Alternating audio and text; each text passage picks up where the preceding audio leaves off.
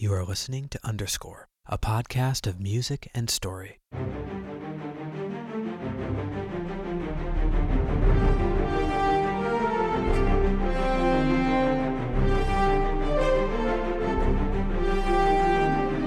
Welcome back to Underscore, the show that celebrates the rich tradition of movie music, one film at a time. I am Marty Brueggemann, and with me, as always, is my brother Will. We're really excited to dig right into our fourth film discussion. Marty, can you believe we're already at movie number four? Boy, time has really flown this year. It's kind of crazy. I still feel like we're in our trial run, but I guess after this long, I feel like our show's not going anywhere, and I kind of enjoy that. It's been such a pleasure getting to talk to all of you about some of our favorite films and some of our favorite film scores, and it's something that we hope to continue doing. The next movie in our series of discussions is Amelie. And this really marks several firsts for the show. Mm-hmm. Uh, it's our first film from the 21st century, Right, you can believe it. 2001. And it's our first non-English language film. That's true. And it's also our first R rated movie. So Oh children are not allowed. This is going to start getting pretty obscene, pretty graphic. So does that mean that the podcast needs to become a more explicit show also? You know, the thing is, I don't think so because even in the commentary, if you hear any excerpts from the movie, I don't know how they would rate sound, but I, I think you could probably get away with it. Maybe we'll have to do a little bit of censoring, but we're still going to try to keep this podcast clean because I think that's just our nature. This is an exciting departure. If you've noticed our little strategy Stratagem, now, perhaps. yeah, our stratagem, we have one more kind of popcorn movie followed by a slightly more intellectual film. Not to say that Raiders and Back to the Future aren't incredibly artistic in their own right. Or that um, Vertigo and Amelie aren't entertaining? Yeah, absolutely. And so we wanted to do something that musically wouldn't be competing at all with Back to the Future and Alan Silvestri's incredible music because it's kind of a tough act to follow. And so we wanted to do something completely different that highlighted a different era, a different culture, and another excellent and fantastic composer. It's also a first in that it highlights sort of unusual working relationship between director and composer. Right. The film was directed incredibly, we might add, by Jean Pierre Jeunet, and its score was composed by Yann Tiersen. But this was not a traditional operation, you could say. Right. I believe it was Jeunet's assistant who introduced him to the music of Yann Tiersen, and he was immediately very taken with it. They apparently got together. Tiersen agreed to compose some material for the film, but also let Jeunet know that he had access to any of his back catalog of instrumental music. So we have a very unique score here in Amelie, where we have original pieces of music composed for the film and licensed music from that same composer. we know there are plenty of film scores that are comprised entirely of pre-existing or needle dropped music. We haven't really decided if we're ever going to get into a soundtrack like that. I think it's only fair at some point to touch on something like that. Sure. Because really, like we say every week, Underscore is a podcast of music and story. It's not like there's just one way to score a film. But we kind of wanted to step our toe in the water with an example like this, where it's somewhere in between using pre existing music and newly composed pieces. And also, we wanted to continue the tradition that we've been having of just excellent music and fantastic themes. I want to talk a little bit about Yann Tiersen as a composer. He's a very interesting individual, had a little bit of classical training in violin and the piano, but he's really this multi instrumentalist. Often his scores will feature a very eclectic variety of instruments, and in the score to Amelie, I'm pretty sure almost every instrument sound you hear, with the exception of you know the orchestral elements, is all performed by Mr. Tiersen himself. He's a really interesting musical figure where there's clearly classical sort of inspirations and vernacular, but he was also very much as a teenager inspired by punk rock and the sort of post punk period, was really into bands like the Stooges and then later Joy Division. And he ended up picking up the guitar as he was a teenager and getting into rock songwriting, which is something that he's still involved in to this day. There's actually a really interesting uh, NPR Tiny Desk concert from not too long ago with Yann Tiersen and his band, and you can actually hear him sing as well in English. The really interesting thing about Yann Tiersen is the way that he's able to bring all of these influences together. He has this air of sophistication in his music that wraps together the classical influences from composers like Erik Satie and Frederick Chopin with kind of minimalism and, like you mentioned, pop music, rock music, and specifically what we're going to notice in this score is the classic style of French accordion music, that bal musette tradition, which we hear a lot of times in films, particularly French films, or even in American films that are trying to evoke a French sound. It can actually become kind of a cliche in certain instances. Sure. But what's great about the score to Amelie is he kind of uses that as the palette of the score and writes themes within that fabric, and they all kind of work around that. And like you mentioned, there's such an eclectic instrumentation throughout the score, which mm-hmm. I think also helps to sort of undercut any sense of cliche that we might come to expect with a very waltz centric French score. Well, Marty, before I'd ever seen this film or heard its music, you described Yann Tiersen to me is it's like Erik Satie if he was more like Koji Kondo, which to me that was the perfect way of saying I have to see this because Koji Kondo, for those of you who don't know, is the fabulous video game composer, really kind of the godfather of game music. Wrote the scores to for a number of years, pretty much every Super Mario Brothers game, every Legend of Zelda game, up until probably the late late 1990s. He's one of our personal favorite composers and one of the inceptions of our brother podcast, the Super Marcato Brothers. But I think the reason why Marty mentioned that is because Yann Tiersen uses a lot of beautiful, jazzy, kind of extended seventh and ninth chords, but it's all very melodic and tuneful, and it kind of grabs you right away with these catchy earworms. And it's really perfect for film because he creates these themes that you attach to characters and attach to emotions. What I so enjoy about the score to Amelie, as maybe unconventionally constructed as it was, particularly the pieces that had been written before the film, it's interesting to imagine the type of recording artist that Yann Tiersen was a mostly instrumental songwriter writing in this quasi classical, very eclectic idiom, yet he had not written for any films prior to this. It's almost as though there was a destiny for this project to come together. The word destiny is very apt because the original title of Amelie translates to the fabulous destiny of Amelie Poulain. And that's our character's name, but it kind of also establishes that the story is really almost like a Roald Dahl story. It's very fantastic fantastical and almost like a fable or a storybook. The last thing I wanted to mention about Yann Tiersen, specifically as it relates to this film, this is the first time on Underscore where we're focusing on a film whose composer was chosen specifically for his individual sound as opposed to a pre existing collaborative relationship. In the right. case of John Williams and Steven Spielberg, Alfred Hitchcock and Bernard Herrmann, Alan Silvestri and Robert Zemeckis, they had all worked together and had a previously existing working collaboration. So there was almost no question that they were going to go to those composers in the films that we've discussed. Right? right, and they would present them with the challenge of scoring that film and finding its identity. In this case, it was different. They had the identity of the film and needed to know what music could accompany it. When they sought out Yann Tiersen, it was really about capturing his style in the type of music that he had already demonstrated in several of his instrumental albums. Without further ado, let's dive into our subject for today's episode. The central theme of the film, we could say the theme of Amelie, is actually titled Valse d'Amelie. Amelie's Waltz.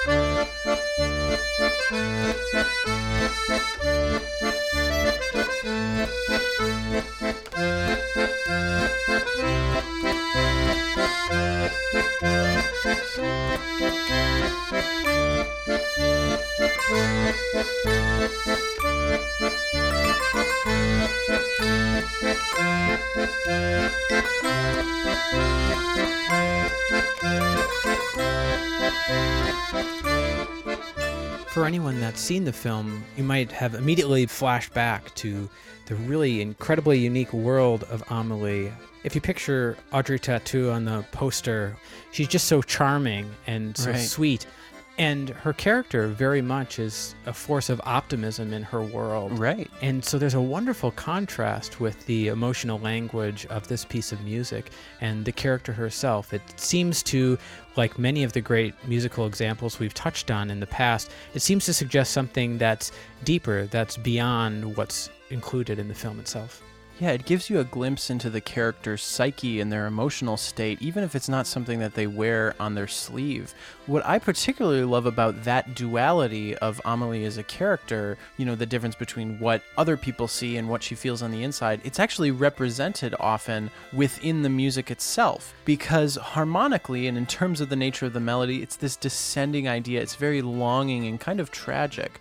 But since it's so often presented with this accordion led chamber ensemble, ensemble and toy piano and all these very cute, childlike, I guess you could say, musical sounds. It sure. represents that dual nature. You know, if this was with a string orchestra in a slower tempo or even just solo piano, you definitely feel almost a more melodramatic sense of the melody and that emotion. But I think what's fitting is human beings are more complex than that, and we feel, as Spock says, multiple emotions simultaneously. Sorry, was that Spock or Bach? Spock. The, Either the one Vulcan. would have felt credible, really. Very true. Let's explore what's happening in this piece of music. We've mentioned that Yann Tiersen can be a very minimal composer. Right. And in some ways, that reflects the minimalism of, say, a Philip Glass. But like Will mentioned, a lot of times with Yann Tiersen, it's this sort of melodic minimalism and this really right. appealing melodic minimalism. Yeah, I think what's so attractive to me about this melody is the importance of every single note it's a melody with great internal repetition and it's very motivic. The same little template is transposed when we move to the relative major key region. But basically, you have ya da da da ya, and then this is the really important moment da da da da da da. Without that ornamented run down, it actually wouldn't feel like a melody. And what I think is so effective about it, it's a melodic choice that comes across maybe is like an instrumental flourish at the discretion of the performer. Like it's so improvised because we have this very simple melody with not even rhythms, but very satisfying and, and predictable rhythms. And then we have this really fast run. It gives you a real dynamic sense of a performer's character, but it's an essential part of the melody because otherwise it would literally just be repeating the same thing two times and it would start to sound more more like an ostinato or some kind of arpeggiated musical figure rather than a melody itself. For instance, I'm going to sing you the same melody without that more busied run, and you'll hear what I'm talking about. Da da da da da da da da there's something very unfulfilling about that. And I'm always inspired by melodies that are almost, they kind of prove their own existence as a melody by one note or a tiny little right. ornamental change. It's something that, frankly, we've discussed before on this podcast with Bernard Herrmann. Absolutely. There's the popular phrase, the devil's in the details. Well, the beauty is certainly in the details, whether we're talking about melody or harmony or rhythm, really any of the fundamental components of music often it can be such a small moment that can really elevate a piece of music into something so meaningful and so lasting. Mm-hmm. It's funny thinking about Bernard Herrmann relative to this theme. If you're at all scratching your head with a little sense of familiarity, you could very well be thinking of the love theme from Vertigo. There's actually something slightly reminiscent here right. to that theme. And funnily enough, they're actually set in somewhat compatible keys, and the notes themselves are almost the exact same notes. Those first three key pitches right. are identical. With Herrmann, like Tiersen, at the repeat of the motive, there's this lovely little decorative turn a similar kind of idea, and I think that proves my point that there are musical forces that are almost compelling both of these gentlemen to add something there. I, I don't think it's cleverness. I really think it's something more emotionally necessary than that. But we wanted to point that out because, yeah, as Marty said, it's literally the exact same pitches. Herrmann's piece starts with a more striking chord uh, that emphasizes a certain dissonance. But the other thing that I love about that comparison is as you mentioned, Yann Tiersen, this was his first time scoring for a film, but it almost somehow cements this as a film theme. Such a beautiful point.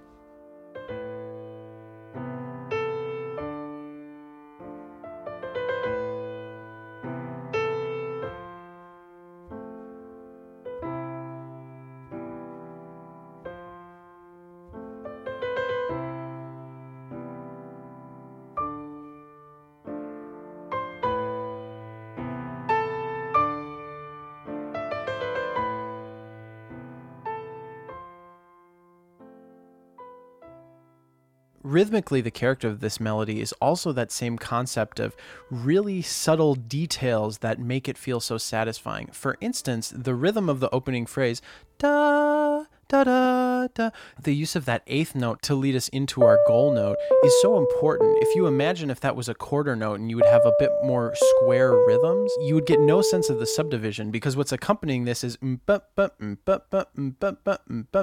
basically just quarter notes. And so by having that one little splash of the eighth note subdivision, it gives it so much personality. And to me, that's where the dancey quality of this piece comes from. And it gives it unique melodic character the same way that that that ornamental color on the repeat does it's such a primal and pure character melody. And even though it's presented in a way that sounds like more quote unquote light music or French dance music, and it kind of has this folk needle dropped kind of sound, it really is a character theme. In the way we're initially introduced to it in the film, we're kind of expecting where everything is going to go, and it feels very inevitable to the point that you don't really have to think about it, and it can do its function by communicating the emotional weight of the score.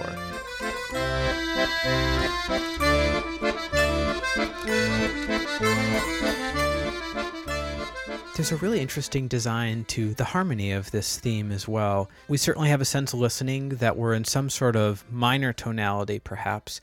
But what's interesting is if we conceive of the piece in A minor, we start on the four chord. Right. In this case, D minor, and we somewhat resolve to A minor. Um, mm-hmm but much like in the spirit of Herrmann, when we arrive at that A minor, our melody is emphasizing this ninth that needs to exactly. continue suspending downward. And I love what that suggests about the character of Amelie. You know, I don't think this would be an appropriate theme for Amelie at the very end of the movie. Right. This captures where she is at this point in her life. She has not quite fulfilled her destiny. Mm-hmm. She is mm-hmm. not content, or maybe perhaps even following the full extent of her dreams. I feel like there's a sense of that in the harmony that we're not starting on sort of a stable tonic. It's not overly suggesting that she is a tragic person, right? But that she's just in a sad place. And then if we call it a B section as we move to the relative major, that again starts on the subdominant, starts on the four chord and then moves to the tonic. There's just this sense that she needs yet to move in a different direction to really fulfill her life. The other thing that's so interesting that I think we're taking a little bit for granted is this really is one of the first themes that we focused on that operates completely within a functional tonal minor major system. It may sound hmm. right. kind of crazy, but the closest thing probably would have been the Raiders March, which sure. still, you know, it uses a lot of more contemporary unresolved suspensions and voicings that are still within the tonal realm, but describing its chord progression is a bit more complex. And ultimately, he does use the flat six chord and the flat seven chord and things like that that you can't explain as easily. What's great about a piece like this is, frankly, it could have been written 200 years ago. It sure. is that pure. And even that ninth interval that Marty mentioned, it is resolved. It's not sitting there kind of like a, a jazz chord where so with it could this be more of a classical appoggiatura. Yeah, exactly. You can analyze it that way. And the reason I bring that up is because Marty mentioned a concept that I don't know if we've really talked about on this show a relative major.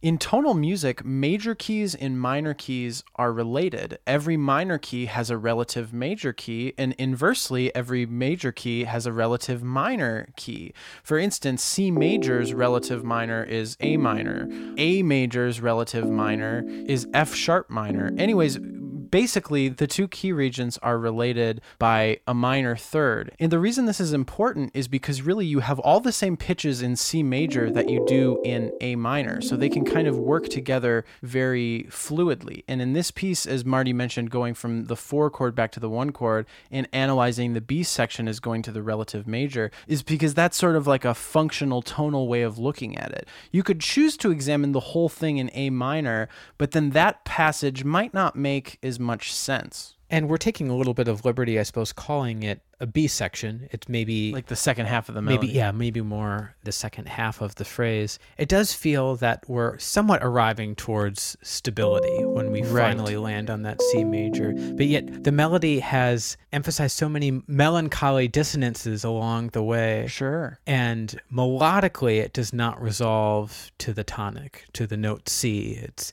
emphasizing the third of that C chord. So we can continue to sort of spin this melancholy web. Absolutely. And there's something about that chord progression that's very circular. Each harmonic moment really wants to lead into the next one in a way that can just kind of loop, which is very effective for film music because oftentimes you have discrete amounts of time that you need to occupy.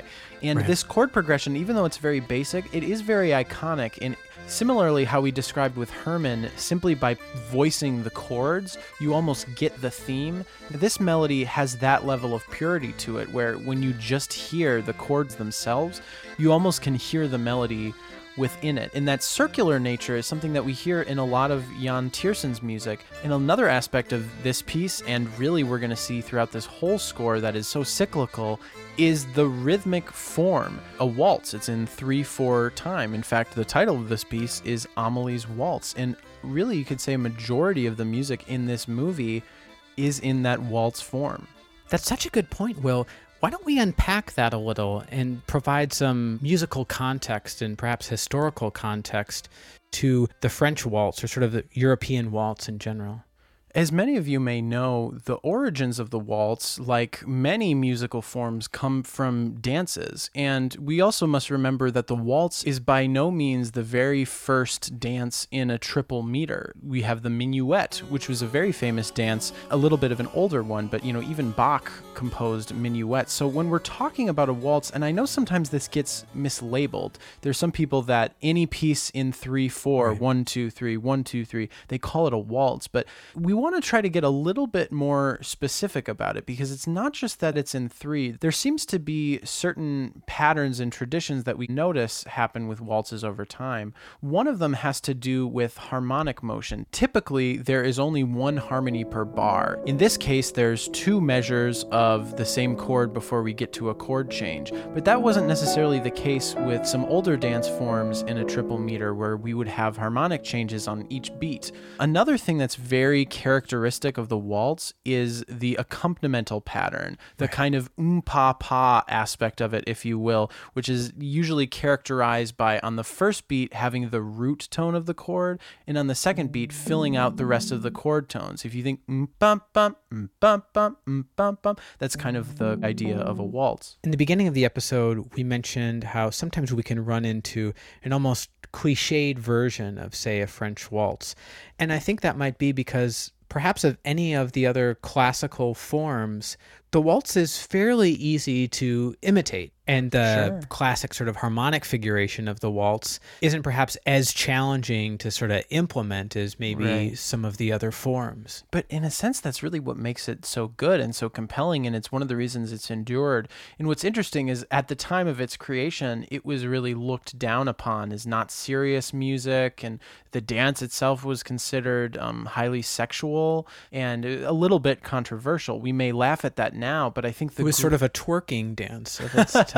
well, and what's great about the use of waltzes musically now is it communicates the exact opposite. It's a very simple way of making music that maybe in terms of its harmony or of its overall structure would appear a bit more modern. It's a way of giving it a suit and tie and making it feel a little bit classical. And I think that's one of the reasons that Yann Tiersen chooses to write in that meter and that style so often is because, like we mentioned, he does have eclectic tastes and his music can range from sounding classical to sounding kind of like pop music to moments of sounding like jazz or old French folk music and to kind of marry all those things together, having a consistent dance form kind of helps it all sit together, in my opinion.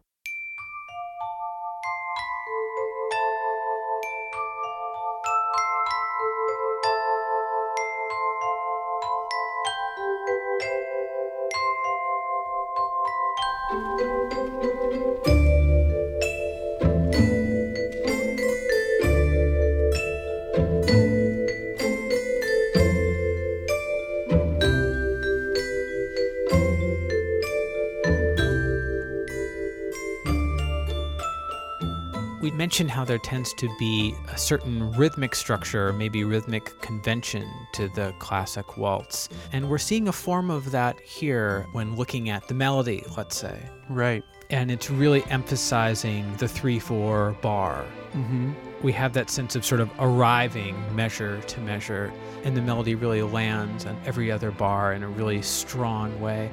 And all of that, I think, really helps to add an almost cultural weight to this piece of music. Amelie isn't only about the singular character of Amelie, but it's very much about the city that she lives in. It's very much about Paris. And the Paris of this film is almost a fairy tale Paris, sort of lost in time. The character of Amelie, you can tell she very much appreciates history. Her relationship Mm. with her neighbor, the Mr. Glass character, Right. Is one really rooted in her appreciation of Mhm. cultural history. Right. And I really almost get a sense of that in this piece of music. But this is really only one aspect of, say, the rhythmic nature of the waltz and, say, the harmonic nature of the waltz. And luckily, Yann Tiersen does explore other musical aspects to really underscore this character. As we've mentioned, this is recognized as the central theme of Amelie, the waltz of Amelie. But there's actually another significant theme for Amelie, which is also a waltz for Amelie. It's kind of like Amelie on a good day. Right. You know, we've talked before, say, with the Raiders March. It's almost as though there are multiple pieces of music or multiple motifs for that character. Right. We love getting extra material. I would have been fine with just this one thing, but then you have another incredible melody. And selfishly, with composers that I love, I'm I'm always hoping for you know just as much great music as possible. Something I particularly appreciate in a film score. We've talked about how this is a very circular piece of music. In reality, it's also a very brief piece of music. Yann Tiersen has a lot of fun decorating the accompaniment to the melody in some of the different versions, particularly the solo piano version features a lot of very lovely arpeggiated decoration of the tune.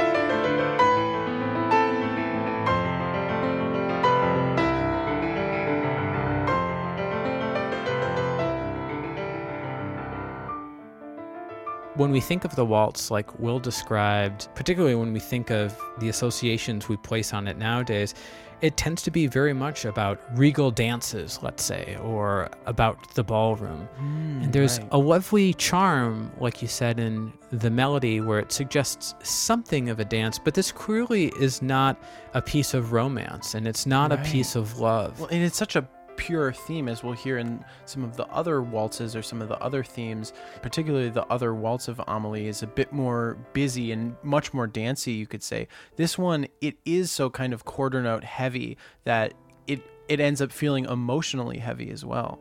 And while it is arguably the central theme of the film, it's important to recognize that it's really emphasizing one particular emotional state of the character in this film. Very true. And we really look forward to in the weeks ahead exploring some of the other musical expressions of this character and the Paris of this film. We've alluded to the sort of secondary theme of Amelie, the secondary waltz.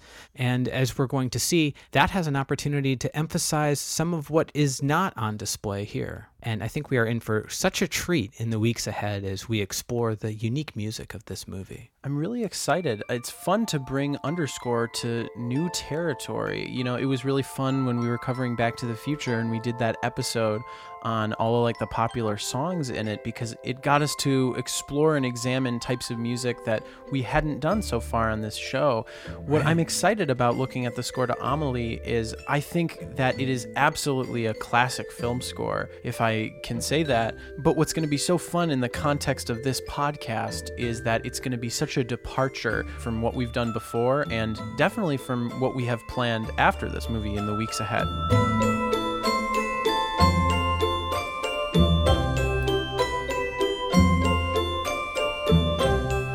We can't thank you enough for joining us today. It's our first excursion outside of the world of Hollywood movie music.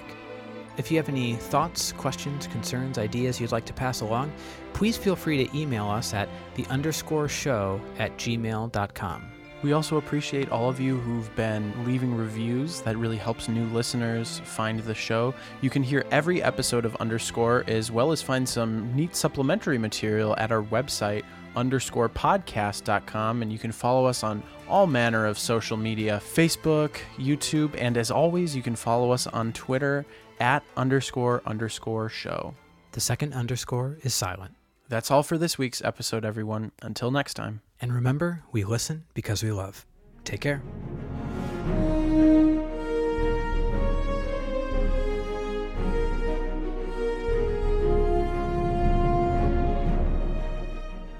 Underscore is part of the Marcato Brothers Podcast Network.